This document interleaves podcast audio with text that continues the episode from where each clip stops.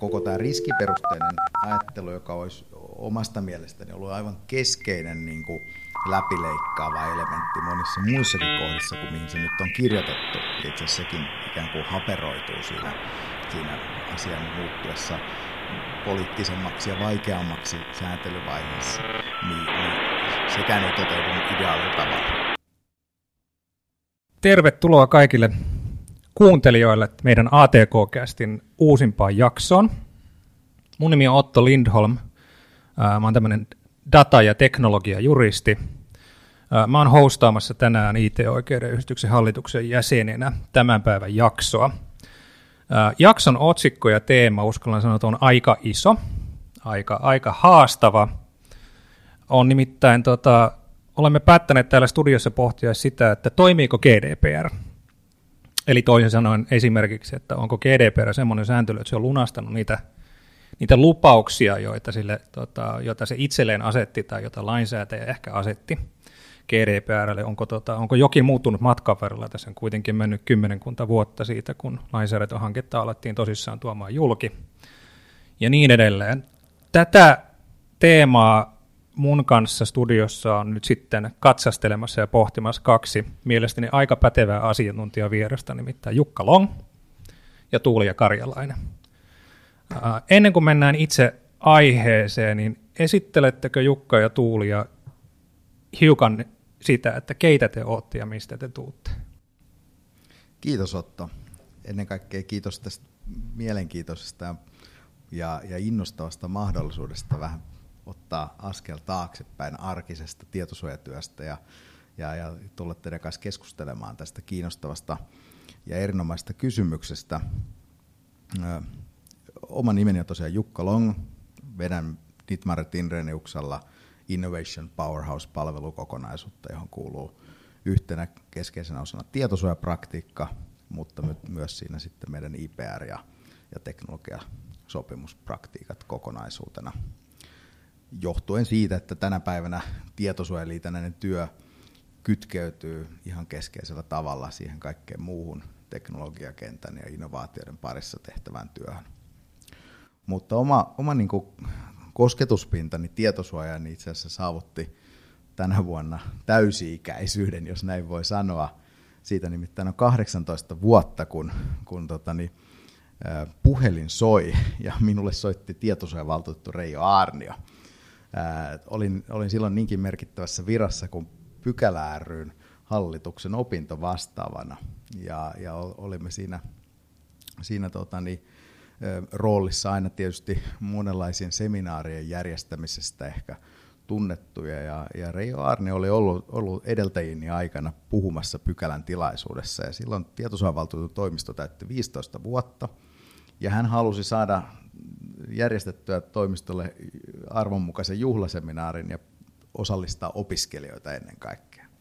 Ja hän osasi ottaa yhteyttä pykälän opintovastaavaa, jossa tosiaan tehtävässä silloin olin, ja, ja hän lupasi puhujat paikalle, jos me tuodaan yleisö, ja siitä tämä meidän yhteistyömme alkoi, koska sitten seuraavana, seuraavana kesänä valtionhallinnon harjoitteluhaku, kun avautui ja huomasin siellä – sellaisen paikan kuin tietosuojavaltuutetun toimisto, niin, niin hain sinne sitten, sitten harjoittelijaksi. Ja sillä tiellä oikeastaan on, on tässä ollut. Kaksi vuotta olin, olin virkamiehenä ensin, ensin tietysti harjoittelijana, sitten määräaikaisena, osa-aikaisena tarkastajana ja, ja sitten sen jälkeen asian ja toimistomaailmaan siitä kesästä 2005 lähtien koko ajan Ditmarin Reniuksella.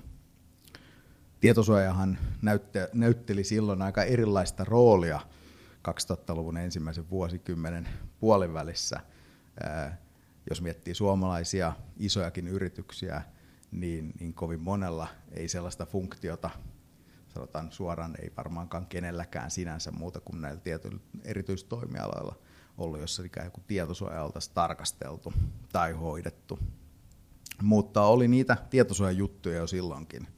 Ennen kaikkea kansainvälisten yritysten kyselyiden kautta mutta myös semmoisiin kriisitilanteisiin mukaan lähdön myötä. Ja, ja, ja sieltä saakka erilaisissa muodoissaan olen ollut tekemisissä tietosuojaan liittyvien asioiden kanssa. Ennen kuin eksytään itse aiheeseen, niin kerro Tuulia vielä, kuka sä olet? Joo, kiitos kutsusta. Tosi mukava tulla tänne puhumaan näin kiinnostavasta aiheesta. Mun nimi on tosiaan Tuulia Karjalainen ja olen tällä hetkellä ammatiltani tutkija. Tein väitöskirjaa Helsingin yliopistossa oikeastaan tästä samasta aiheesta, mistä me puhutaan tänään, eli toimiiko GDPR ja toteuttaako se asetus niitä arvoja ja tavoitteita, mitä sille asetettiin silloin, kun tätä uutta lainsäädäntöä kehitettiin. Mulla on siis kovat odotukset tälle podille, että voidaan tässä kirjoittaa väitöskirja valmiiksi seuraavan tunnin aikana. Ennen mun akateemista uraa mä tein pitkään tietosuojajuristina ihan käytännön työtä viimeksi Telialla – jossa vastasin meidän data-analytiikan ja uusien teknologioiden tietosuojasta konsernitasolla. Eli just sitä, mitä Jukkakin sanoi, että tietosuoja on tosi kiinnostava ja kiitollinen ala siitä, että se on niin tiiviisti kiinni teknologian kehittymisessä ja kaikissa uusissa asioissa, niin just tämä sama asia on motivoinut myös mua työskentelemään GDPRn kanssa ja työskentelemään tietosuoja- ja teknologiajuristina. Koko ajan tulee jotain uutta, ja vaikka lainsäädäntö on osittain samaa, niin kysymyksiä tulee todella, todella paljon, paljon uusia. Ja ennen äh, mun in-house-jaksoa niin olin jonkun aikaa myös Rocherilla tekemässä edelleen tietosuojaa. Et sanoisin, että mulla on aika semmoinen sekä käytännöllinen että teoreettinen suhde GDPRään, että tällä hetkellä tutkin sitä vähän niin kuin kauempaa, mutta on myös pitkään tehnyt ihan, ihan hands-on työtä, työtä sen asetuksen parissa. Tänään tosiaan niin tarkoitus on vähän aktiivisesti pohtia sitä, että tuliko tästä GDPRstä sellaista, kun siitä piti tulla ja saiko se aikaan jotain sellaisia vaikutuksia, mitä sillä ehkä piti olla. Mä koitan ottaa parhaani mukaan tässä nyt niin kuin keskustelun kulussa, niin jos en mä teistä muuten saa mitään irti, niin tällaisen niin kuin kriittisen ja opponoivan roolin. Katsotaan sitten, mihin päädytään, mutta ennen kuin lähdetään pureksimaan itse sääntelyä, niin, niin kert, kertoisitko vaikka Tuulia pikkasen siitä, että mikä tämän sääntelyn historia ja tausta ikään kuin on? Se on, se on kyllä ihan totta, että vaikka silloin kun oltiin tässä pahimmassa GDPR-paniikkivaiheessa silloin 2018 keväällä, niin tuntui siltä, että yhtäkkiä tulee hirveästi uusia, tosi tiukkoja sääntöjä, jotka pitää aivan käsittämättömän lyhyessä ajassa lähteä toteuttamaan ihan nollasta, niin näinhän se nimenomaan ei ollut, vaan loppujen lopuksi GDPRssä on ehkä sisällöllisesti aika vähän uusia nimenomaisia velvoitteita. Se, mikä on uutta, on se, että tuli paljon tiukemmat sakot, tuli paljon tiukempaa ehkä valvontaa ja ennen kaikkea todella iso kulttuurimuutos siinä, että tietosuoja-asiat tavallaan nousi tapetille ja kaikki yhtiöt alkoi kiinnittää niihin huomiota. Että onhan EU:ssa ollut EU-tasolla tietosuojalainsäädäntöä vuodesta 1995 alkaen ja Suomessakin henkilötietolaki ennen sitä, jossa, tai niin samaan aikaan, jossa on ollut muun muassa lähes kaikki rekisteröityjen oikeudet, käyttötarkoitussidonnaisuus, käsittelyperusteet, kaikki nämä tällaiset perusasiat, joiden eteen yhtiöissä tehtiin tosi paljon töitä, töitä silloin pari vuotta sitten. Ja myöskään ää, tietosuoja ei ole mikään 90-luvun tuote, vaan ensimmäisen kerran kirjattu jo perus- ja ihmisoikeussopimuksiin 40-luvun lopulla, 50-luvulla. Ja sitä sen jälkeenkin niin kun ensimmäinen kansallinen tietosuojalaki on Ruotsista 70-luvulta. Että kyllä henkilötietojen käsittelystä on, on puhuttu tosi paljon ja lainsäädäntöä on ollut tosi paljon, mutta ehkä se, mikä on sit muuttunut, on ympäröivä maailma, eli internetin kehittymisen myötä tietosuojasääntelyn rooli on kasvanut aivan hirveästi verrattuna siihen, mitä se on ollut, ollut aikaisemmin ja mitä Jukkakin varmasti täysi-ikäisellä urallaan on ehtinyt huomata, että kun ympäristö muuttuu, niin myös ne lainsäädännön sisältö näkyy ihan eri tavalla siinä uudessa ympäristössä. Ja kyllähän meilläkin nämä, nämä tälläkin hetkellä GDPR-maailmassa käytetyt käsitteet, suomenkieliset käsitteet, ne palautuu sinne 80-luvun lopun henkilörekisterilain terminologiaan, jolloin silloin, silloin ihan oikeasti täällä Suomessa lähdettiin ikään kuin nollasta lähinnä säätämään. Vähän samalla tavalla kuin kilpailuoikeuslainsäädäntö jalkautettiin silloin aikanaan päivänä nolla, niin, niin lähtökohdista, jossa ei ollut sen kaltaista sääntelyä lainkaan. Tietysti monissa näissä voisi väittää olevan myös sellainen terveen järjen elementti, että, että missä tietoa voi käsitellä, mikä on ikään kuin hyväksyttävää. Jo sitä kautta nehän on kodifikoitu tähän siis lainsäädäntöön itsessään. Mutta, mutta tausta menee jo varsin kauas, mutta olen aivan samaa mieltä, että tämähän on ihan, ihan ilmiönä ää, ikään kuin jopa sanoisin lainsäädännön historiaa ajatellen ainutlaatuinen tämä GDPRn jalkautus ja, ja se vaikuttavuus, mikä sille on, on niin kuin kuitenkin tosiasiallisesti saatu, sen, sen mielelläni lausun jo tähän kärkeen. Joo, mä voi olla ehkä niin kuin tässä vaiheessa jo kysymättä mielipidettä teiltä, teiltä siihen, että, että teema, tai siis kaikki tietää, niin kuin mitä GDPR tarkoittaa ensinnäkin. Siis niin kuin kaikki, kaikki kansalaiset ymmärtää suurin piirtein, mistä on kysymys. Ää, eli se on, niin kuin, se on aidosti kuuma aihe tällä hetkellä. Johtuuko se teidän mielestä siitä, että meillä on nyt uusi lainsäädäntö, joka sai niin kuin, ikään kuin, niin kuin olkoon sitten yrityskentältä, lehdistöltä tai, tai viranomaisilta riittävän loppauksin, jotta se tuli kaikkien tietoisuuteen. Tästä alettiin puhumaan, kun vuosi 2018 lähesty. Ja nyt sitten paljon uutisoidaan moniin eri asioihin, tai tietosuojan niin liitännäisiin asioihin. Puhutaan sitten niin kuin viimeisimmästä data breachista vastaamon kohdalla, tai, tai tota, isojen teknologiayhtiöiden datan käytöstä. Niin täällä niin kuin, niin kuin yleisö- ja julkisuuskeskustelussa liikkuu paljon aika kuumia aiheita. Ää, olisiko nämä samalla tavalla ajankohtaisia ja näin kuumia aiheita, jos me vaikka edelleen toimittaisiin direktiivin alla? Eli kumpi tässä on itse asiassa muuttanut tätä niin kuin yleistä ymmärrystä, se, että, että niin kuin teknologia ja datan käyttö on ikään kuin kehittynyt tässä kymmenenkin vuoden aikana, vai onko se aidosti tullut sen mukaan, että meillä on tullut uusi sääntely, vaikka se ikään kuin että ehkä perusteelta olisikaan miksikään muuttunut? No, kyllä mun vahva näkemykseni on se, että tämä maailman muutos ympärillä on ohjannut tässä lainsäätäjää edistämään ihan oikealla tavalla tätä datan käsittelyn sääntelyä. Se on, se on niin kuin, itse asiassa näin jälkeenpäin ajatellen, en, en tiedä, en tiedä mm, niin kuin, miten ajoitus osuikaan niin sopivaksi, mutta, mutta tota, niin, lainsäätäjä EU-tasolla oli, oli niin kuin viimeistään siinä vaiheessa oikeaan aikaan liikkeelle, kun tämä GDPR koskeva komission esitys julkaistiin 2012.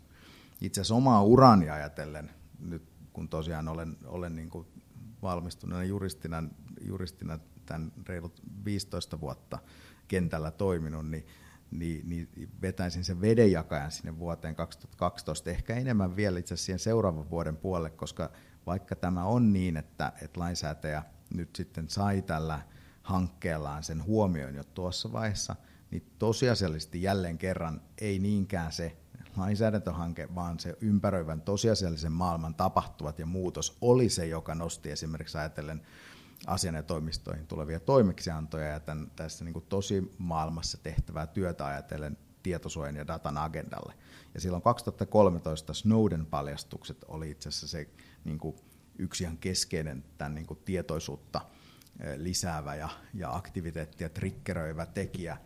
Silloin alettiin kysymään niin kuin organisaatioidenkin sisällä herkemmin kysymystä siitä, missä meidän data itse asiassa fyysisesti on, keillä siihen on accessi, minkälaisia vastuita meillä tähän liittyy.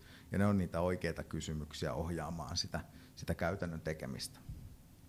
Niin tämähän on vähän sellainen munakana-ongelma, että on tosi vaikea sanoa, että kumpi oli ensin se toimintaympäristön muutos vai sitten se GDPR siinä mielessä, että onhan se uusi lainsäädäntö sellaisena konkreettisena muutoksena myös vaikuttanut siihen, että kuinka paljon ja millä tavalla niistä asioista puhutaan. Että totta kai yhteiskunta vaikuttaa siihen, millaista lainsäädäntöä kehitetään, mutta samalla onhan se lainsäädäntö myös vaikuttanut siihen yhteiskunnalliseen keskusteluun, mitä varsinkin nyt GDPRn jälkeen on käyty. Ja, ja GDPRn hankkeena liittyy kyllä semmoinen tavallaan suomalaisesta näkökulmasta poikkeuksellinen kunnianhimo ja, ja lainsäätäjän niin kuin voimaa osoittava elementti. Et mä oon ihan vakuuttunut siitä, että jos kyse olisi kansallisen lainsäädännön kehittämistä, ehkä se kehittämistarpe olisi identifioitu, mutta missään määrin näin ikään kuin keinoiltaan voimakasta, ja nyt tietysti painottaen sitä seuraamusmekanismia, johon Tuuli jo tässä viittasi, ja sitä tavallaan tarvetta saattaa tämä organisaatioiden agendalle, niin sellaista ei oltaisi kansallisella tasolla varmasti ikinä saatu aikaiseksi. Että EU-lainsäädännön voima, niin se tässä näkyy taustalla. No itse asiassa, joo, mennäänpä tästä niin kuin luisutaan sopivasti niin kuin ehkä nyt sitten kysymyksiin siitä, että mitä tämä on saanut tämä sääntely aikaan sellaisten asioiden suhteen, mitä sillä tuossa keskustelussa joko virallisesti tai sitten ehkä tällä epäyhdeskeskustelulla niin väitettiin tavoitteena olevan. Niin mä ainakin muistan, mä en usko, että tämä, niin kuin, tai en tiedä lukeeko, mä en muista, että lukeeko tämä missään virallisissa dokumenteissa, mutta paljon puhuttiin esimerkiksi siitä, että GDPR tuo kilpailuetua ilmeisesti erilaisille eurooppalaisille toimijoille kai sitten suhteessa muuhun maailmaan. Voisi varmaan väittää joku niinkin, että, että tällä aika, aika yksityiskohtaisella ja dokumentti- ja prosessiraskalla sääntelyllä luodaan myös, jos ei haittoja tai esteitä, niin hidasteita sitten taas niin kuin markkinoille, jos ajatellaan teknologian kehitystä tai innovaatiota tai uusia bisnesideoita tai miskä sitä haluaa pukea, niin onko nämä, ensinnäkin onko tämä oikea kysymyksen asettelu, ja jos on, niin onko nämä niin kuin vastakkainasetteluja, ja sitten jos, jos ajatellaan, että GDPRn pyrkimys oli kilpailuedun synnyttäminen ää, jonkinlaiselle datamarkkinoille lainausmerkeissä, niin onko tämä toteutunut vai onko tämä, onko tämä hölmä kysymys?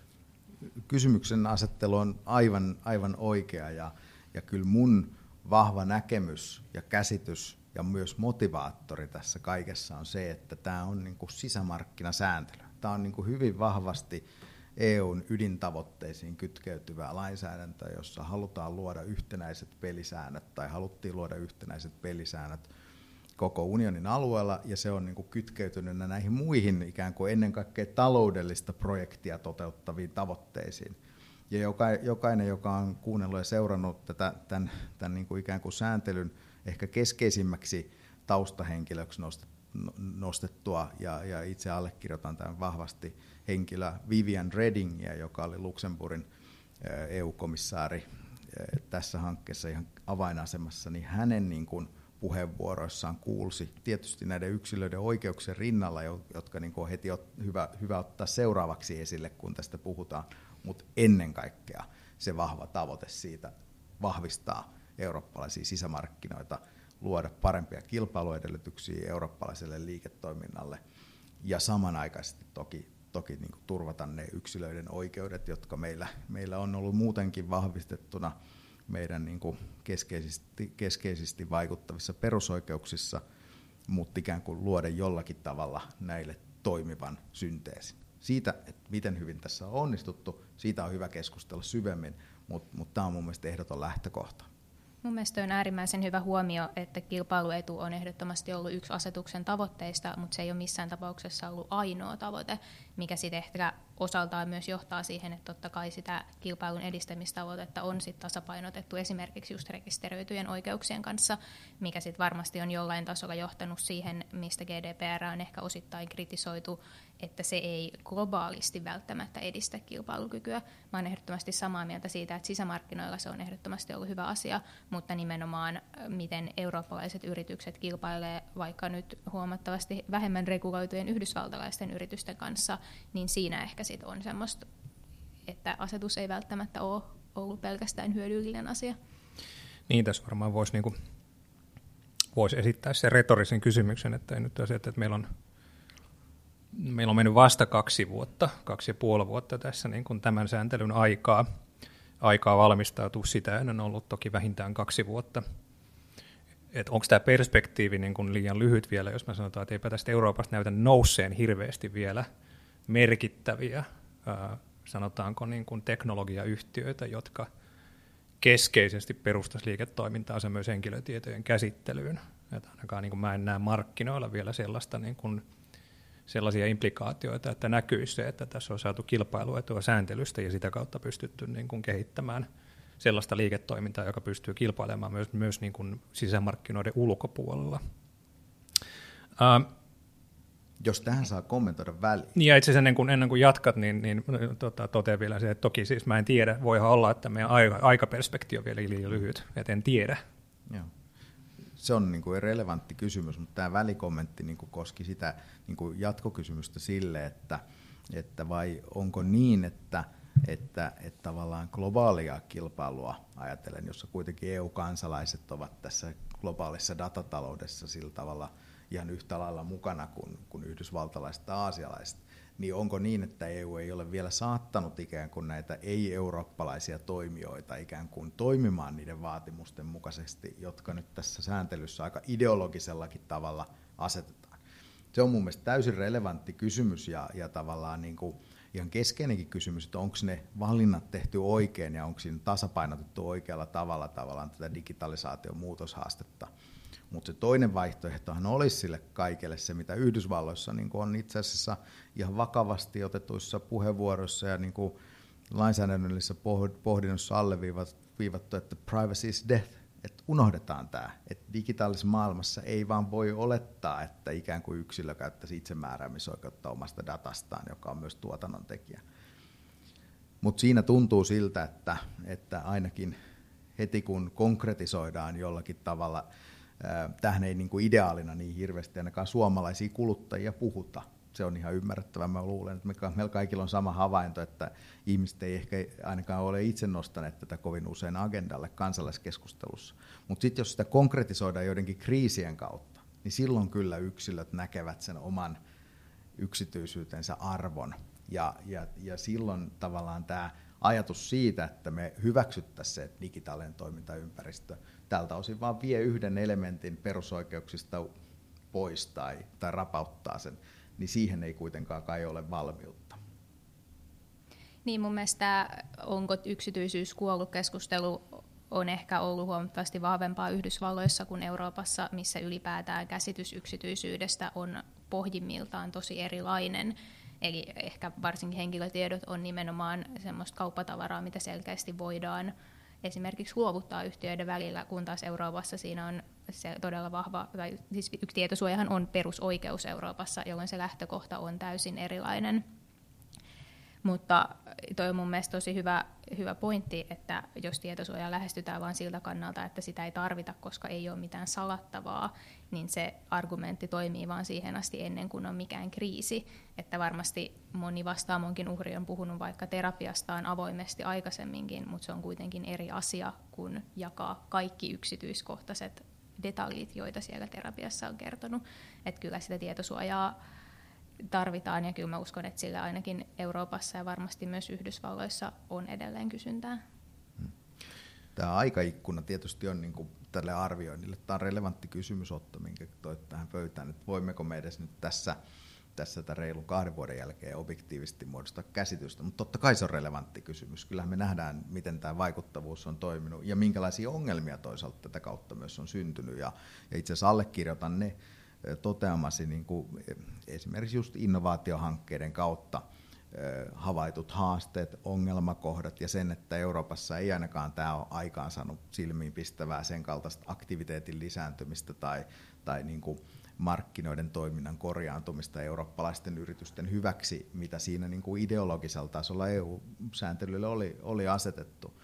Mutta niin kuin tämä komissionkin GDPRn väliraportointi, joka tässä hiljattain julkistettiin, niin osoittaa, niin, niin on tietysti jo mahdollista todeta, että päällisin puolin moni niistä ikään kuin ideaaleista ja tavoitteista on myös ikään kuin toteutunut.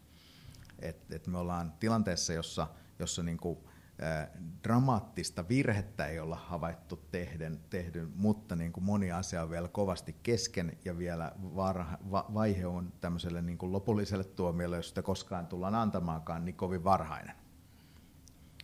No,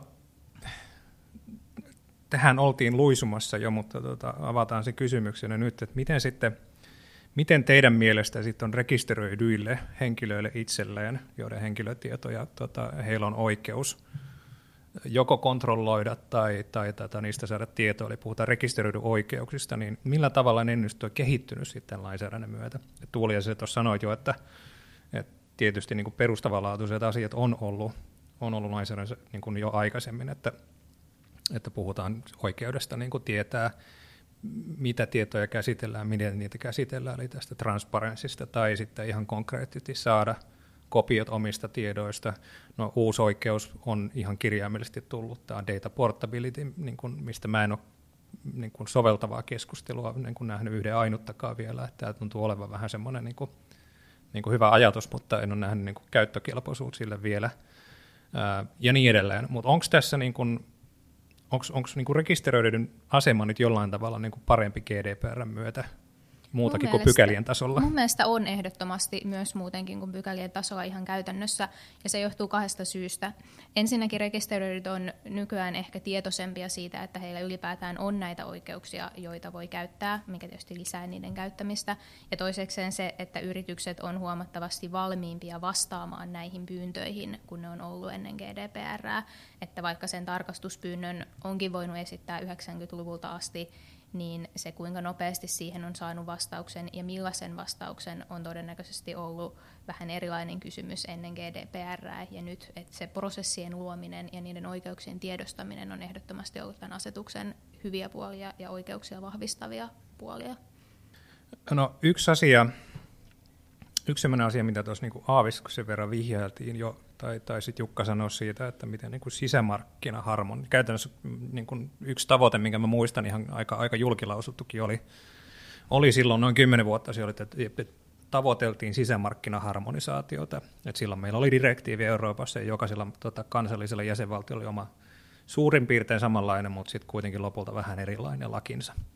Ja tota, valvontaviranomaisia oli useita sitten taas, jos mietit rekisterinpitäjän kannalta, joka toimii useissa jäsenvaltiossa, niin oli sitten haasteita toki toimia niin paitsi useamman lain, niin myös useamman lain valvontaviranomaisen näkökulmasta. Silloin kun mä tätä itse kuuntelin tätä argumenttia aikanaan, että, että tällä luodaan sitten one-stop shoppia, harmonisoidaan sisämarkkia ja niin edelleen, niin mä olin sitä mieltä, että ajatus kuulostaa hyvältä, mutta Euroopassakin on jäsenvaltioiden sisällä keskenään aika erilaisia kulttuureita tämän niin kuin lainsäädännön soveltamisen suhteen mä oon jonkin verran ollut tässä nyt niin kuin työmielessä pois kansainväliseltä kentältä, että ihan viime vuosien niin kuin kehitystä en ole huomannut, mutta ainakin aikaisemmin mulle tuppas käytännössä tulemaan vähän semmoinen olo, että edelleenkin ihan, ihan kulttuuritasolla niin on, aika eriäviä näkemyksiä siitä, että miten, miten niin kuin lainsäädäntö pitäisi tulkita, jolloin niin kuin mä oon edelleen vähän taipuvainen ihmettelemään sitä, että onko tämä harmonisaatio toiminut ja sitten One Stop Shop, niin en ole siis ehtinyt hirveästi perehtyä, mutta katsoa näitä niin viranomaisvalvontaratkaisuja, esimerkiksi vaikka tämä Belgian tietosuojaviranomaisen, tota, en muista oliko se lopullinen ratkaisu vai indikaatio siitä, että ratkaisu tehdään, nyt mä en muista tarkkaan, liittyykö se, liittyy kuitenkin tähän AdTech-markkinaan muistaakseni ja siihen, muista, niin se oli tämä IABn tota, tota, Transparency Consent Framework.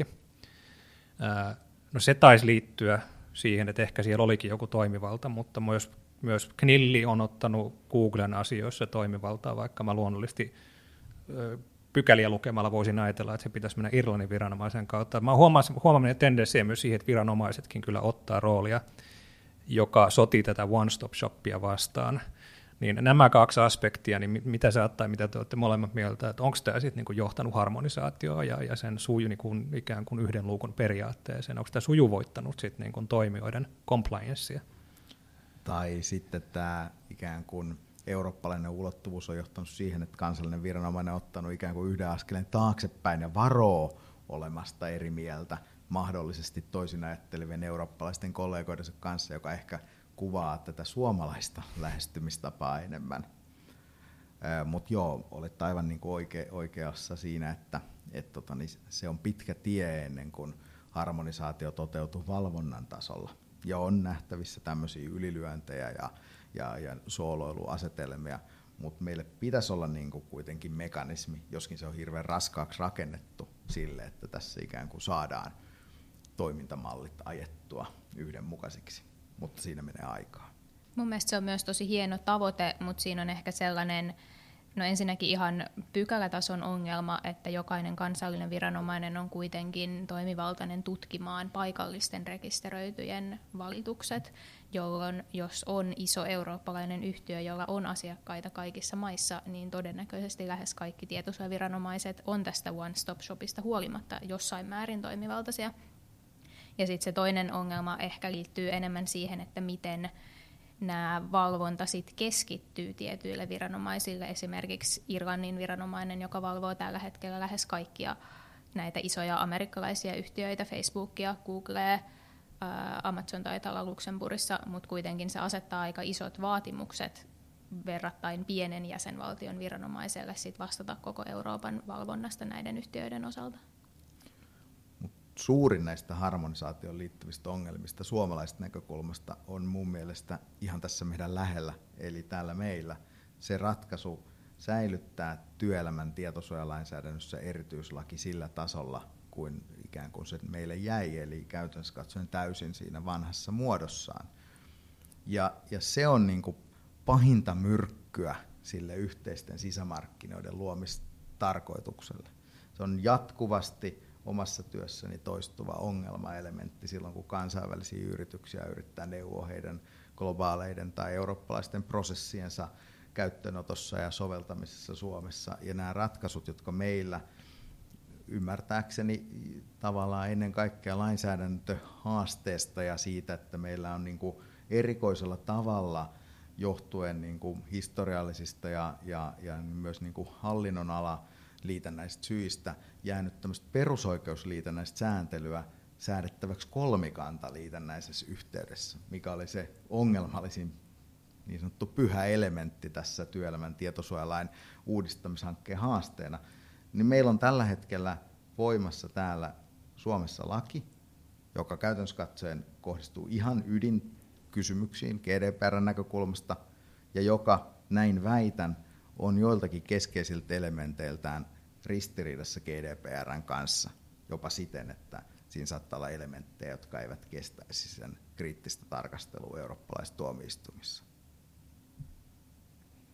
Joo, työelämän tietosuojalaki on kyllä Suomessa aika ainutlaatuinen, mutta onhan toi ongelma myös laajempi monella muulla toimialalla, että edelleen GDPRstä huolimatta on kuitenkin paljon sektorikohtaista lainsäädäntöä, tuun alalta, jossa tietysti e-privacy on aika merkittävä osa, joka käytännössä säätelee kaikkea alan henkilötietojen käsittelyä, niin siinä vaiheessa se on edelleen direktiivipohjainen ja kansallisella tasolla, vaikka asetusta siitä on yritetty tehdäkin jo vuosia.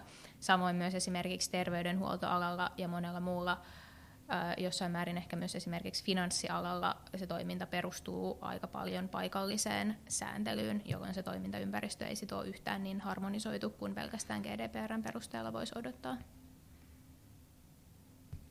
Seuraavaksi mä haluan kysyä niin ison kysymyksen, että tästä voitaisiin niin kun, tästä voitais keskustella niin kun, kokonainen jakso, jolla ei kaksikin, mutta tota, koitetaan pureskella tätä nyt kuitenkin jonkin verran. Nimittäin henkilötiedon käsite on yksi keskeinen käsite tai yksi keskeisimpiä käsitteitä tämän lainsäädännön ympärillä.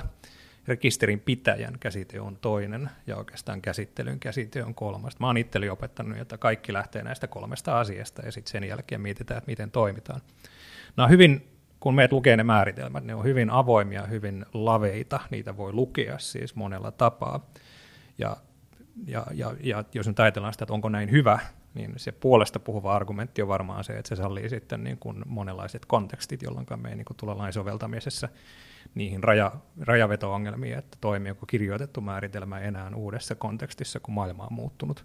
Mutta sitten jos katsoo ihan EUT tota, ennakkoratkaisukäytäntöä, niin mulla on ollut semmoinen olo, en nyt ole niin aktiivisesti tutkinut, mutta sen verran kuitenkin seurannut vuosien saatossa, että tuomioistuimen tapa tulkita sääntelyä tuntuu olevan niin, että jos on mahdollista ottaa, hiukan kärjistä, mutta jos on mahdollista ottaa laajempi tulkinta, niin se yleensä otetaan. Esimerkkinä vaikkapa tämä niin kuin Breyer-tapaus, jossa arvioitiin sitä, että onko IP-osoite itse omana datapointtinaan ikään kuin henkilötieto, tai sitten nämä yhteisrekisterin pitäjyyttä koskevat kaksi ratkaisua, Facebookin tota, fangroupin ylläpitoa ja, ja sitä Fashion ID, eli Facebook Pixeliä koskevat tapaukset.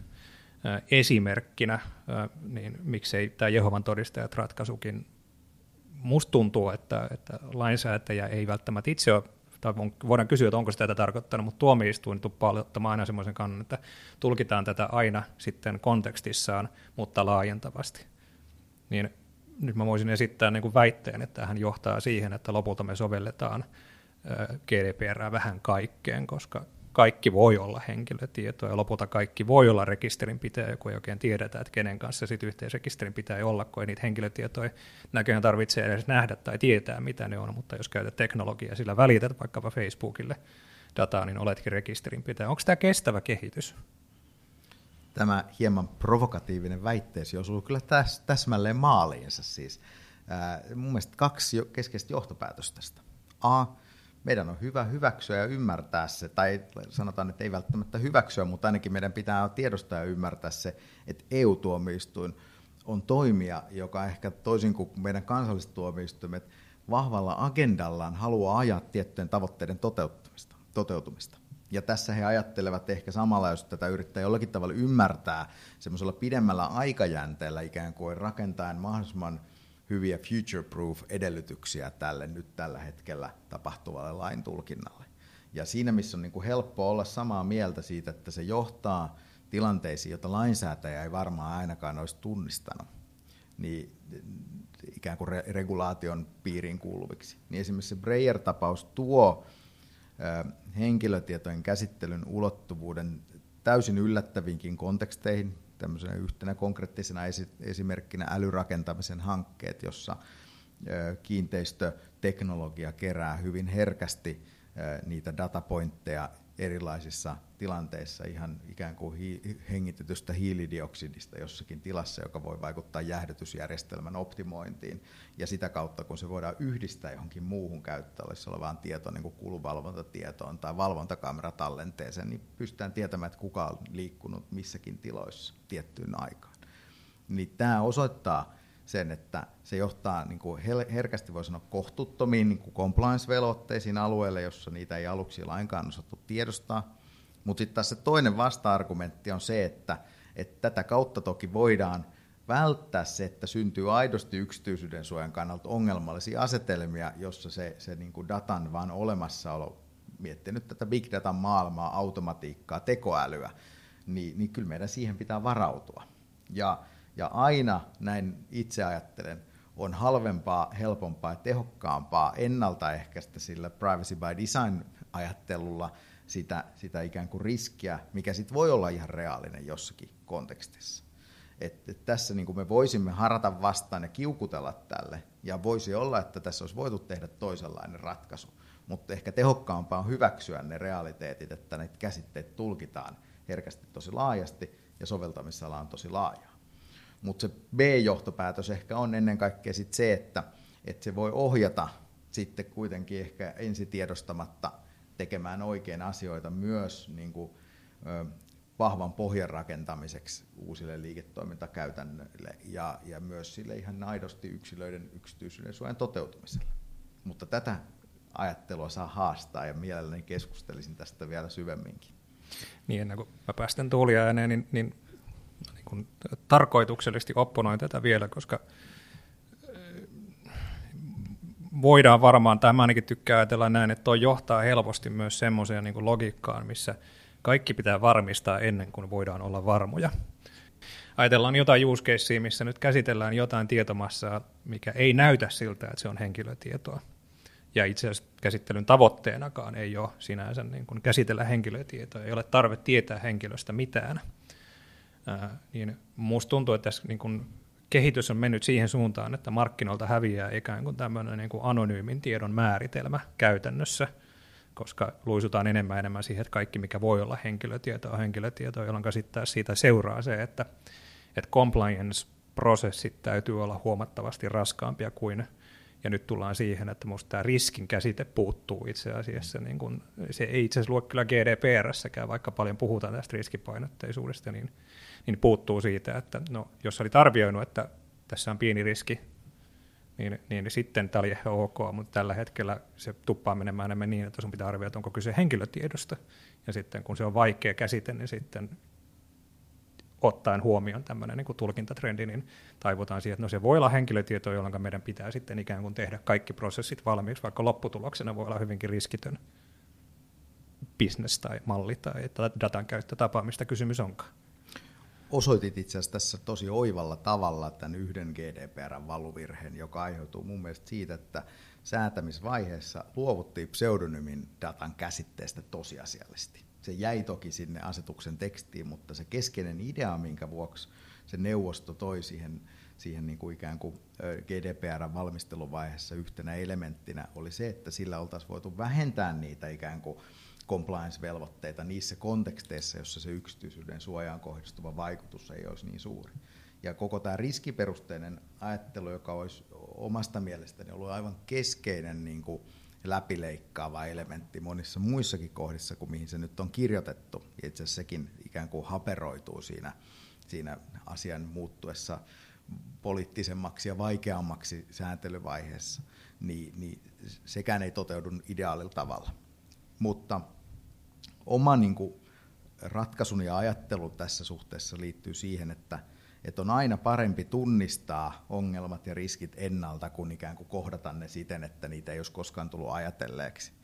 Ja sitten mä enemmän kannustaisin siihen, että, että kun tämä on teknologianeutraali lainsäädäntö, joka on kirjoitettu ikään kuin toimimaan tällaisena seuraavat 10-15 vuotta, niin, niin meidän on pakko hyväksyä se, että tämä maailma muuttuu niin paljon, että ei tämä tule tarjoamaan meille valmiita vastauksia moninkaan kysymyksiin.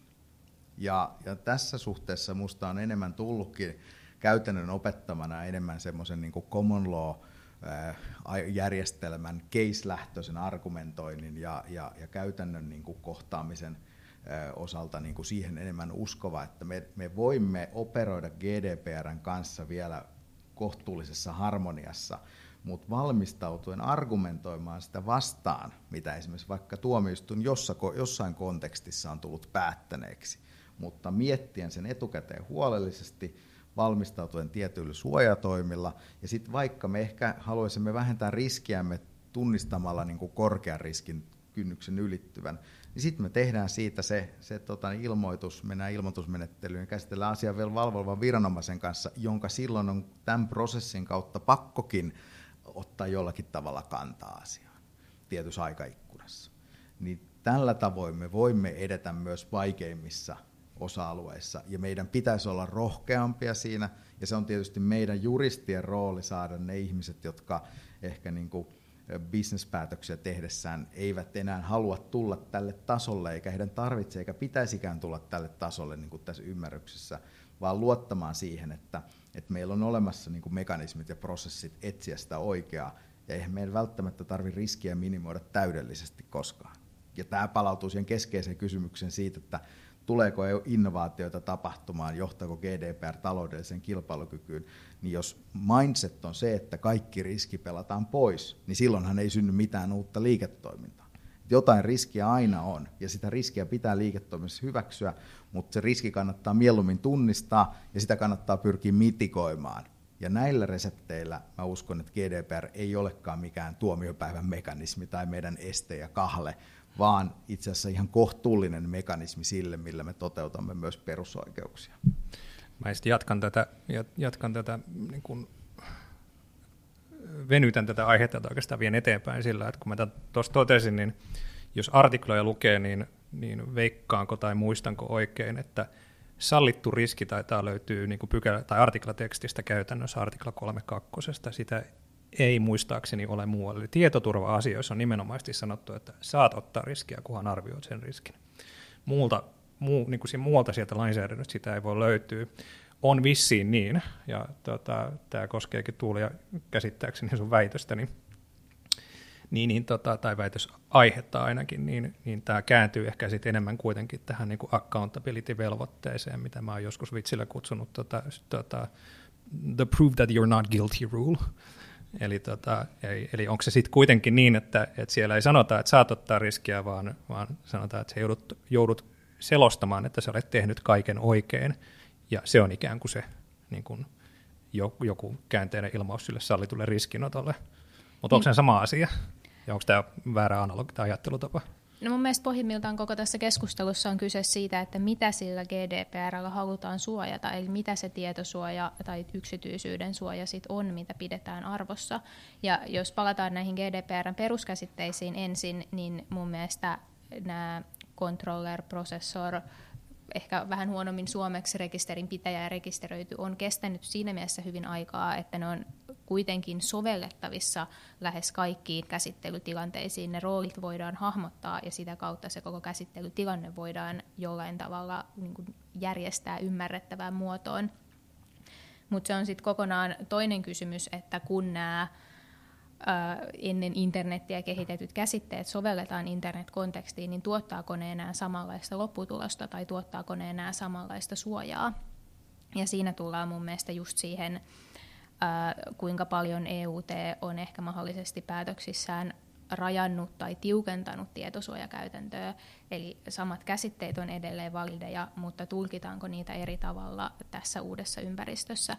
Mun mielestä oli hyvä huomio, mitä Jukka sanoi siitä, että on helpompi kuitenkin tavallaan estää ja tarkastaa ennakolta kuin estää jälkikäteen, koska onhan meillä myös esimerkkejä näistä amerikkalaisista datamonopoleista, joiden käsittelytavat on kehittynyt aika pitkälti eurooppalaisen tietosuojalainsäädännön ulottumattomissa, ja nyt kun niitä jälkikäteen yritetään reguloida joko kilpailulainsäädännön tai GDPRn keinoin, niin se ei ole välttämättä aina ollut ainakaan tähän mennessä aivan valtaisen tehokasta.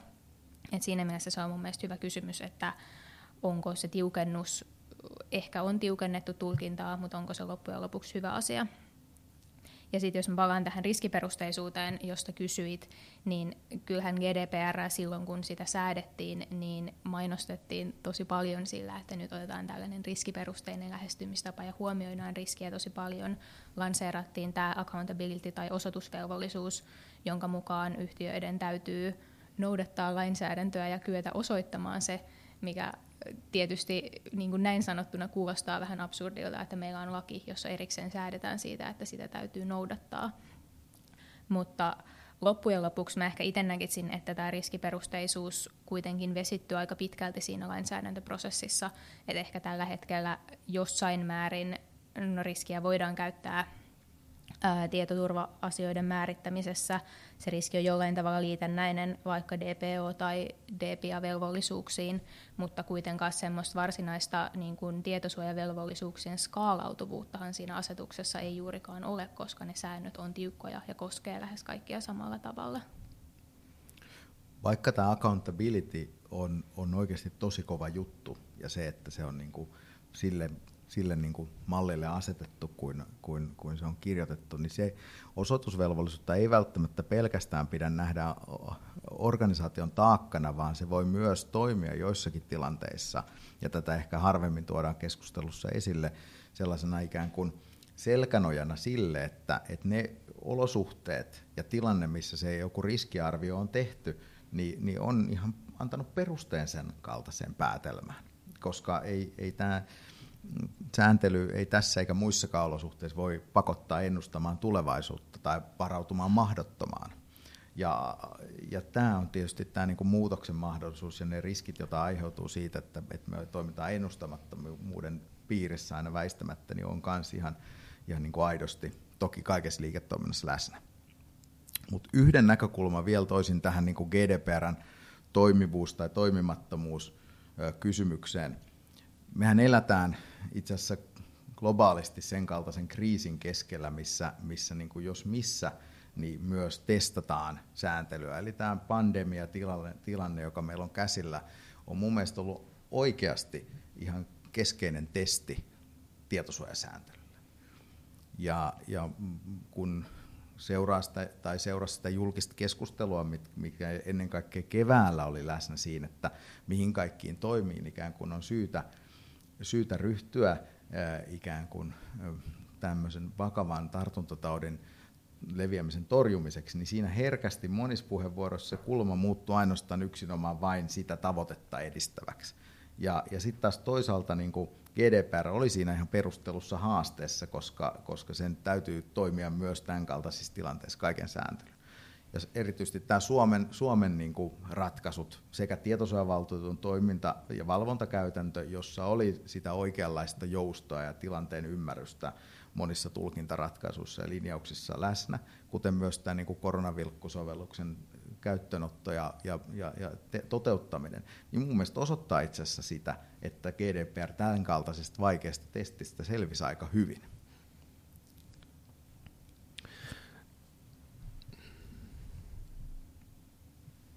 Joo, mä pikkasen en voi olla palaamatta tuohon tota, tavallaan tähän accountabilityn ja, ja tota, sen niin kuin, tämä antaa meille ehkä niin kuin hyvän, hyvän tota, sillan tai segwayn tuohon meidän viimeiseen asiaan, mistä mä haluan vielä keskustella hetken.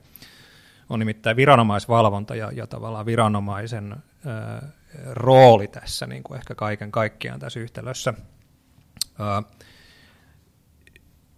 sanotaan näin, että pienenä provokritiikkinä vielä tuohon accountabilityin liittyen, niin, niin voisiko tässä, tai onko, onko mahdollista tässä käy kuitenkin niin, että, että jos ajatellaan, että accountability löytyy sieltä vitosartiklasta, joka on käytännössä periaatteiden yhteydessä, ja sanotaan, että sun pitää osoittaa, että sä noudatat periaatteita, jotka ei ole sisällöltään selviä, vaan niin kuin on sallittujakin vaihtelevaa niin kontekstista riippuen.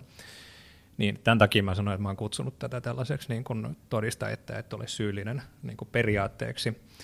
Et toki jos on resursseja ja kokoa arvioida ja ennakolta miettiä henkilötietojen käsittelyä, niin tämä sääntelylogiikka istuu, istuu ehkä paremmin niin kuin sitten itse liiketoimintaan. Puhutaan se käytännössä isommista yrityksistä, mutta on kai kuitenkin ihan reaalimaailmassa niin, että pienemmissä yrityksissä niin ei, ole, ei ole aikaa tai kykyä tai ei ole aikaa eikä varaa eikä edes osaamista arvioida etukäteen kaikkia, jolloin voi tulla tilanteita, jossa ei riitä, että vahingossa noudatetaan kaikkea lainsäädäntöä, eli tietyllä tavalla mitään ei ole tapahtunut, jos ajatellaan niin kuin rekisteröidyn riskejä tai, tai niin kuin yksityisyyden suojaa tai henkilötietojen loukkausta, mutta jos jostain tulee keissi tutkittavaksi, niin on periaatteessa mahdollista antaa tota, jonkinlainen langettava määräys tai sakko silläkin perusteella, että ei pystynyt osoittamaan, että oli tehty kaikki oikein.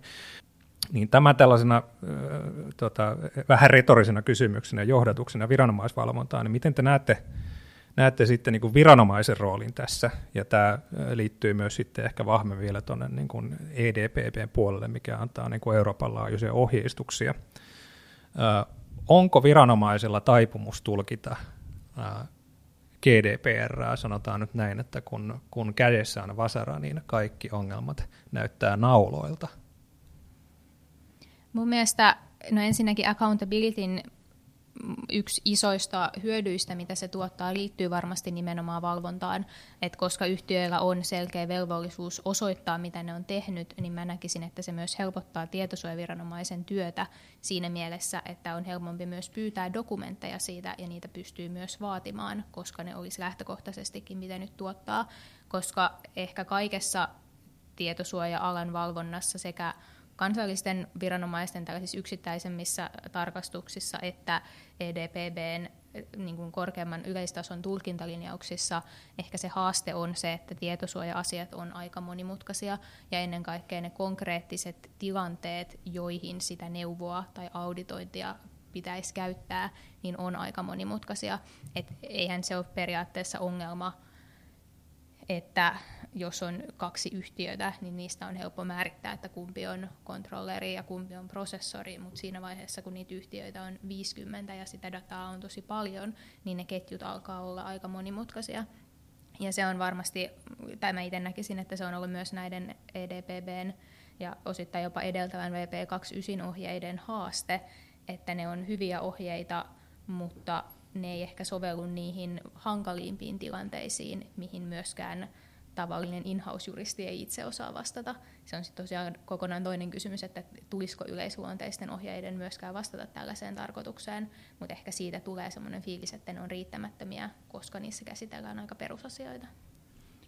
No, ai vitsi, että mehän ei olla itse asiassa kovin usein pysähdytty miettimään, että miten itse asiassa nämä EUn tietosuojaviranomaiset onkin niin, kuin niin steroideja täyteen pumpattuja superviranomaisia, kuin mitä ne itse asiassa, kun tätä sääntelyn äärelle vähän pidemmäksi aikaa pysähtyy ajattelemaan, mitä ne potentiaalisesti ainakin voisivat olla. Eli kyseessä on taho, joka pystyy määrittämään tämmöisessä ikään kuin ää, enemmän periaatelähtöisessä lainsäädännössä tosiasiallista vaatimusta tai toimintamallia todella pitkälle niinä, niinä niin kuin antaminensa ohjeiden kautta mitä tapahtuu. Sitten siinä on viranomainen, joka myös ikään kuin valvoo aktiivisesti toimintaa ja voi puuttua varsin vapaasti kaikkeen, mitä tapahtuu. Ja sitten siinä on viranomainen, joka myös sanktioi sen, sen ikään kuin toiminnan, eikä edes niin kuin, että käyttäisi tuomioistunta siinä, siinä rangaistuksen määrittämisessä, vaan pystyy myös keskeyttämään käsittelytoiminnan tai antamaan niin kuin ihan huippuluokan sakkoja verrattuna mihinkään muuhun. Eli eihän meillä monia tämmöisiä superviranomaisia ole muualla lainvalvonnassa. Mutta se, minkälaisena tällä hetkellä tämä näyttäytyy, jos nyt miettii Schrems 2-tapausta ja sitä, että ihan tuoreena uutisena, niin, niin, niin irlantilainen tuomioistuin määräsi äh, Schremsin ja kantajan kaikki oikeudenkäyntikulut joka tulee kai kokonaisuutena olemaan yli, yli 5 miljoonaa euroa nyt Irlannin tietosuojaviranomaisen maksettavaksi, koska se oli niin kyvytön siinä tehtävässään tästä näkökulmasta, mitä nyt EU-tuomioistuin ratkaisi tässä asiassa heidän kannettavakseen, niin ei EU-tietosuojaviranomaiset niin tosiasiallisesti niin supersankareina tässä mallissa vielä toimi. Se, että muuttuuko maailma tähän suuntaan ja, ja kuinka paljon se yksilö, joka, joka kussakin niin kuin instanssissa ohjaa sitä toimintaa, koska nämä on päällikkövaltaisia toimijoita, tulee näyttelemään niin kuin merkittävämpää roolia, niin siinä me saataan nähdä kyllä muutosta. Mutta on ihan ilmeistä, että tietyt toimijat ja ennen kaikkea suurempien jäsenvaltioiden kansalliset tietosuojaviranomaiset käyttää merkittävää piilovaltaa itse asiassa tämän lainsäädännön ohjaamisessa – heillä on niin iso staabi, että he pystyvät lähettämään näihin esimerkiksi EDPPn valmistelutyöryhmiin siinä määrin voimakkaat resurssit, että he saavat myös siellä sen tahtonsa ja linjauksensa läpi. Ja se, että kuinka ikään kuin konsensusmaisessa demokratiassa ne linjaukset syntyy, niin mä en ainakaan itse kovin vahvasti siihen usko. Siitä syystä mä myös näen niin kuin tarvittavaksi sen, että ne voidaan tarvittaessa haastaa. Ja ne pitää tarvittaessa voida haastaa koska orjallisesti heittäytymällä niiden varaan me ollaan niin kuin myös itse demokratiaa koskevien ja, ja, ja ikään kuin viranomaistoiminnan laillisuusvaatimusta koskevien kysymysten kannalta ongelmallisessa asemassa. Niin, tämä, on, tämä, on, niin tämä kiinnostaa minua vähän monestakin kulmasta. Tämä ehkä nivoutuu tietyllä tavalla niin kuin jonkinlaiseen niin kuin julkisen vallan tulee perustua lakiin ja, ja tota, sääntelyn ennakoitavuus tai tarkkarajaisuus periaatteisiin. Että meillä on niin kuin taustalla nyt, mitä me tuossa keskusteltiin, meillä on taustalla laki tai asetus, joka on sisällöltään hyvin epämääräinen, sallii siis monenlaisia tulkintoja, ja trendikin tuntuu olevan sellainen, että, että on mahdollista ja, ja tota, oikeuskäytännön valossa perusteltua ottaa laajentavia tulkintoja, jonka me niin kun, nyt jälleen vaan tämmöistä loogista argumentointia voitaisiin väittää, että se lainsäädäntö itsessään ei ole vielä kovin tarkkarajasta ja se ennakoitavuus on haastavaa. Nyt meillä näyttää olevan viranomainen, kärjistetään nyt taas vähän, joka ehkä, ehkä ei näke asiakseen tulkita GDPR tietyllä tavalla, ja mä oon ainakin itse näkevinen, niin kuin näkevinen toisinaan näissä EDPPn guidelineissa semmoisia kannanottoja, joita mä en näe perustuvan suoraan edes sen asetuksen tekstiin, vaan siellä vedetään sellaisia johtopäätöksiä, jotka jotka kyllä loogisesti voidaan sieltä tulkita, mutta niitä ei jäädä perustelemaan. Jos sama viranomainen näin lainausmerkeissä tai samaan kokoonpanoon kuuluva viranomainen vielä voi sakottaa siitä samasta asiasta, niin silloinhan niin tässä vähän pukki kaalimaan vartijana tyyppinen ongelma. Uh, onks, mutta onko tämä siis, onko tämä ongelma ja kuvitteleks mä vaan, kun mä kuvittelen, että EDPP on annettu liian vahva tulkinta, tämmöinen ennakollinen tulkintarooli? Mä näkisin, että se osittain johtuu ennen kaikkea siitä, että tällä hetkellä käytännön tulkintaa ja käytännön ohjeita on vielä aika vähän, että Suomessa ei ole käsittääkseni annettu juuri mitään kansallista ohjeistusta, tuomioistuinratkaisuja on vielä aika vähän, jolloin faktuaalisesti EDPB on ainoa taho, joka ylipäätään antaa mitään kättä pidempään niihin tulkintoihin, jolloin on mun mielestä aika luontevaa, että ne myös saa painoarvoa, koska se on aika arvovaltainen viranomainen ja myös on edes jotain, josta lähtee tekemään omia johtopäätöksiä, mutta mä en tiedä, tuleeko se sitten ehkä jatkumaan samalla tavalla pitkällä tähtäimellä, kun tulee esimerkiksi tuomioistuinkäytäntöä. Niin, tässä on semmoinen vähän niin kuin asetelma, että kovasti toivotaan myös liike-elämässä niitä ohjeistuksia, linjauksia, vastauksia, ja sitten taas toisaalta, kun niitä saadaan, niin niistä ei tykätä eikä haluta. Et, et, et voisi niin kuin Äh, äh, muotoilla tänne jopa niin, että siellä viranomainenkin saattaa taustalla ajatella, että ei me tiedetä, että, että tehkää, tehkää te ja niin kuin parhaaksi näette ja katsotaan sitten, miten se menee. Tämä tietysti on niin kuin lähtökohtaisesti korporaatioiden riskienhallintamalleissa aika vaikea tie ja siinä niin kuin täytyy olla aika syvää niin kuin maturiteettia, osaamista, mutta myös semmoista rohkeutta, että sitten lähdetään linjaamaan näissä tilanteissa. Mutta kyllä mä niin näen, että se on ainoa tie niitä innovaatioita edistämään ja, ja niin kuin liiketaloudellisesti niin kuin menestystarinoihin johtavaan tekemiseen, että, että hahmotetaan ongelmat, tunnistetaan yksityisyyden suojalle ja aiheuttavat aidot riskit, haasteet ja sitten kehitetään niitä semmoisia ikään kuin riskiä minimoivia menettelytapoja, jotka huomioivat tietosuojaregulaation ja toimitaan siinä niin kuin parhaaksi katsotulla tavalla. Eli, eli vähän tämmöinen radikaalimpi malli, johon sisältyy se ajatus siitä, että tarvittaessa niin linjaukset myös haastetaan.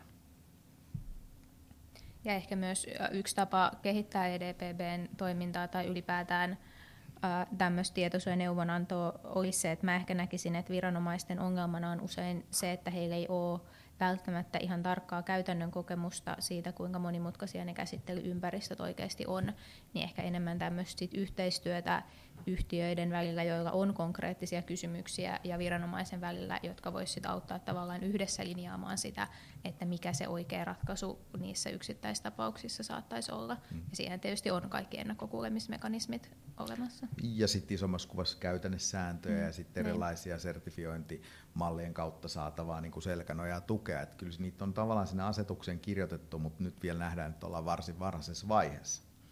Mutta pois me emme siitä kuitenkaan kiusallista ongelmasta pääse, jonka Otto osoitit tässä ihan hyvin kysymyksesi kautta, että tämä on tietysti hyvin epäkiitollinen tilanne sille yksittäiselle organisaatiolle, joka sitten joutuu huonoa onneankin ehkä, ehkä niin kuin huonon onnen aiheuttamana siihen tilanteeseen, että, että ollaankin siinä viranomaisprosessissa. Siihen kun liittyy se niin kuin ajallisen keston ongelma, sen raskaus johtuen tästä EU-tasosta – ja, ja, ja sen, sen vaatimat resurssit, jotta siihen niin kuin aidosti voidaan vastata.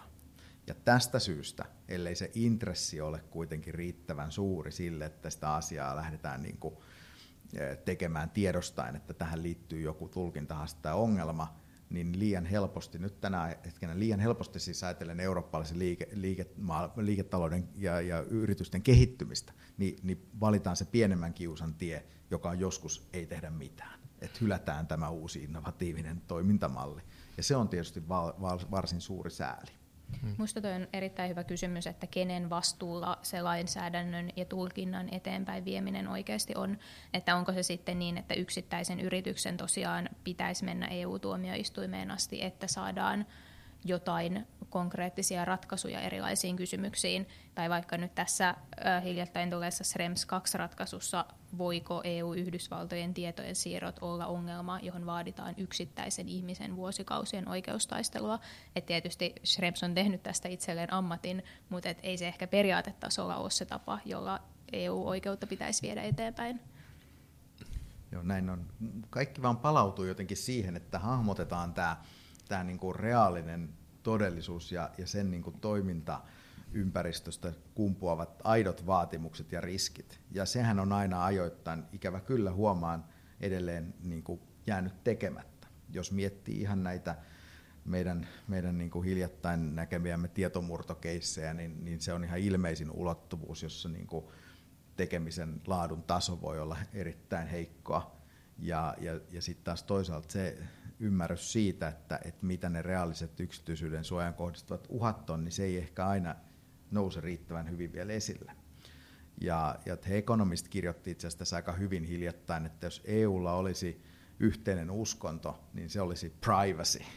Ja, ja siinä on niin semmoinen terve muistutus meille suomalaisille siten, että me ei ehkä ihan hahmoteta täällä – omassa homogeenisessa niin kuin toimintaympäristössämme ja toimintakulttuurissamme, jossa tämä yksityisyys ja, ja niin kuin, eh, datan kohdistuvat riskit ei ole ollut koskaan niin vaiva, voimakkaasti aiemmin läsnä, että miten isona nämä kysymykset näyttäytyy herkästi, herkästi niin kuin Keski-Euroopan näkökulmasta ja monissa muissa va- valtioissa. Ja tässä niin kuin kulttuuri kehittyy kyllä oikeaan suuntaan, mutta me olemme vielä matkalla. Mä kysyn yhden jatkokysymyksen tähän vielä, koska tämä, tämä tietyllä tavalla haluan nostaa esille. Ää, aika soljuvasti liittyy, liittyy juurikin tähän keskusteluun ja siitä, mitä se tuli ja mainitsit tavallaan kysymyksenä siitä, että kenen vastuulle niin kuin lainsäädännön niin kuin tulkinnan tai tulkintalinjojen eteenpäin vieminen lopulta kuuluu, niin, niin oletetaan nyt, että se on niin kuin se on nyt sitten joko ainakin EDPP itsessään, koska tämmöinen mekanismi on annettu, tai sitten se on, on tuomioistuimet EU-tuomioistuinta myöten sitten lopulta. Niin olisiko kohtuuton vaatimus tai olisiko perusteltua, että sekä ainakin molemmat näistä, jotka nyt sitten niin arvioi keskeisiä tulkinnanvaraisia kysymyksiä, omat, niin kumpikin oman täysin erilaisen prosessin kautta, niin harjoittaisi enemmän tämmöistä niin pro et kontra ja punninta ajattelua. Että mä en ole EU-tuomioistuimen ratkaisuissakaan ihan hirveästi ollut näkevinä niin semmoista pohdintaa, että mitä ne seuraukset on ja, ja miten niin kuin asioita voitaisiin pohtia puolin ja toisin. Olisiko helpompi sitten markkinoilla ottaa käyttöön, jos tämmöistä pohdintaa sieltä löytyisi? Mä odotan ihan valtavasti Tuulian väitöskirjan valmistumista aikanaan, ja, ja tota, niin voisin ajatella, että tämä voi olla itse asiassa yksi ihan relevantti kysymys siinä ottaa kantaa, että millä niin kuin ikään kuin tosiasiallisin ää, muutoksin ne tavoitteet, ideaalit toteutus tehokkaammin. Se saat mun puolesta vastata ensin. Niin, tämä on mun mielestä ihan hyvä kysymys ja varmasti jossain muodossa kyllä tuun itse ainakin palaamaan siihen, että niin kuin mikä sitten olisi se vaihtoehto tai millä tavalla ehkä päästäisiin suurempaan yksityisyyden suojaan. Että onhan, se voisi tietysti olla yksi vaihtoehto, että olisi selkeämpää balansointia tietosuojan ja mahdollisesti muiden perusoikeuksien valossa tai ylipäätään, että selkeämmin oikeuskäytännössä tai viranomaistulkinnassa pohdittaisiin tai perusteltaisiin yksityiskohtaisemmin sitä, että miten niihin tulkintoihin on päädytty, koska se tietysti myös tarjoaisi kättä pidempää sit yhtiöille miettiä, että onko tämä meidän tilanne just se tilanne, jota tässä ohjeessa tai ratkaisussa on ää, tarkoitettu. Mä otan esimerkkinä ehkä EUTn nyt aikaisemminkin mainitun Breyer-keissin, jossa puhuttiin näistä IP-osoitteista – tai siinä katsottiin, että IP-osoitteet käytännössä aina on henkilötietoa, niin siinähän toisaalta taas myös mun mielestä punnittiin aika kattavasti sitä, että tässä tapauksessa ne oli henkilötietoa, koska kyse oli Saksan valtion tai viranomaisen ylläpitämästä nettisivusta, johon sitten taas viranomaisilla, jotka myös oli valtion toimia, oli niin kuin pääsyä. Et toisin sanoen ei se ihan niin kuin, kyllä siinä myös mietittiin sitä, että onko nämä toimijat esimerkiksi tässä mielessä samat. Ja mun mielestä ehkä jossain määrin olisin voinut nähdä, että myös sitten markkina on reagoinut tähän ratkaisuun ehkä tiukemmin kuin mitä siihen olisi voinut reagoida. Että kyllähän teoriassa ainakin sen pohjalta on myös mahdollista argumentoida, että jos et ole viranomainen, niin IP-osoite ei ole sinulle henkilötietoa. Tämä on ehkä aika pitkälle viety tulkinta, mutta että kyllä niistä mun mielestä tarkasti lukemalla voi myös löytää ehkä sitten ehkä se on vähän rohkeata ja ehkä varsinkin tässä Breyer-ratkaisussa tämä yleinen markkinailmapiiri on ehkä muuttunut sellaiseksi, että en välttämättä enää lähtisi in-house-juristina ajamaan tätä argumentaatiota tai ainakaan rakentamaan kovin vahvoja tuotteita sen päälle, mutta kyllä mun mielestä varsinkin tuomioistuin käytännössä sieltä voi löytyä myös muutakin argumentaatioa kuin se ehkä ilmeisin, mistä sitten tulee, tulee markkinakäytäntöön meidän kun jatkat Jukka, niin, mä, niin kuin toinen esimerkki tuosta on itse asiassa, missä mun ehkä jopa hiukan onnistuttiin tota, ennakkoratkaisuissa, niin on tämä, tämä tota, nyt jo jokseenkin vanha veropörssipäätös. Ää, siinähän EU-tuomioistuin ei suoraan sanonut, kun kysymys oli siitä, että mikä nyt sitten GDPRn alla on journalismia ja mikä ei. EU-tuomioistuin ei toki, toki sanonut, että mikä on se anto, anto tota, en muista kuinka tarkkaan, mutta suhteellisen laveet ohjeet. Ja, ja muistaakseni, jos oikein muistan, niin korkein hallinto-oikeus sitten teki tällaisen niin kuin toiselta ja toiselta linjauksen, mikä mun mielestä oli ihan suhteellisen käyttökelpoinen, että sanoi, että journalismi on se, mikä, mikä edistää kansallisesti merkittävää keskustelua ja, ja pelkkä tämmöinen niin sanottu uteliaisuus journalismi ei sitten ole niin kuin GDPRn tarkoittamaa journalismia. Tässä annettiin niin kuin tietyllä tavalla mun mielestä käyttökelpoinen ohje, jota on helppo sitten soveltaa niin kuin muussakin kontekstissa. Joo, juuri näin. Ja, ja siinä toki, toki silloin tulkittiin vielä silloin, silloista direktiiviä, mutta siinä oli nimenomaan se sama, sama sisältö, joka tälläkin hetkellä nyt ihan relevanttina mun mielestä linjauksena olisi, olisi tota niin, käsillä tässä, kun arvioidaan esimerkiksi nyt ajankohtaisen aiheen verokoneiden esimerkiksi luon, luonnetta journalistisessa tarkoituksessa tapahtuvassa henkilötietojen käsittelyssä. Onko se sitä vai ei? Mutta kyllä tässä ikään kuin näiden esille tuomiesi havaintojen kautta niin, niin on ihan ilmeistä, että, että laadukas sekä viranomaisten ratkaisutoiminta että ennen kaikkea tuomioistuimien ratkaisujen perusteleminen ja argumentointi olisi yksi ihan keskeisimpiä tekijöitä tämän lainsäädännön niin kuin eteenpäin viemisessä ja ennustettavuuden lisäämisessä. Sitten toki niin kuin toisaalta kyllä – demokratian näkökulmasta, niin pitäisi myös tunnistaa ne tilanteet, jossa enää tuomioistuin ja, ja niin tuomarivaltio riskejä ajatellen pitäisi ymmärtää, että ei ole oikea taho ikään kuin viemään eteenpäin sellaisia asioita, jotka kuuluu lainsäätäjälle.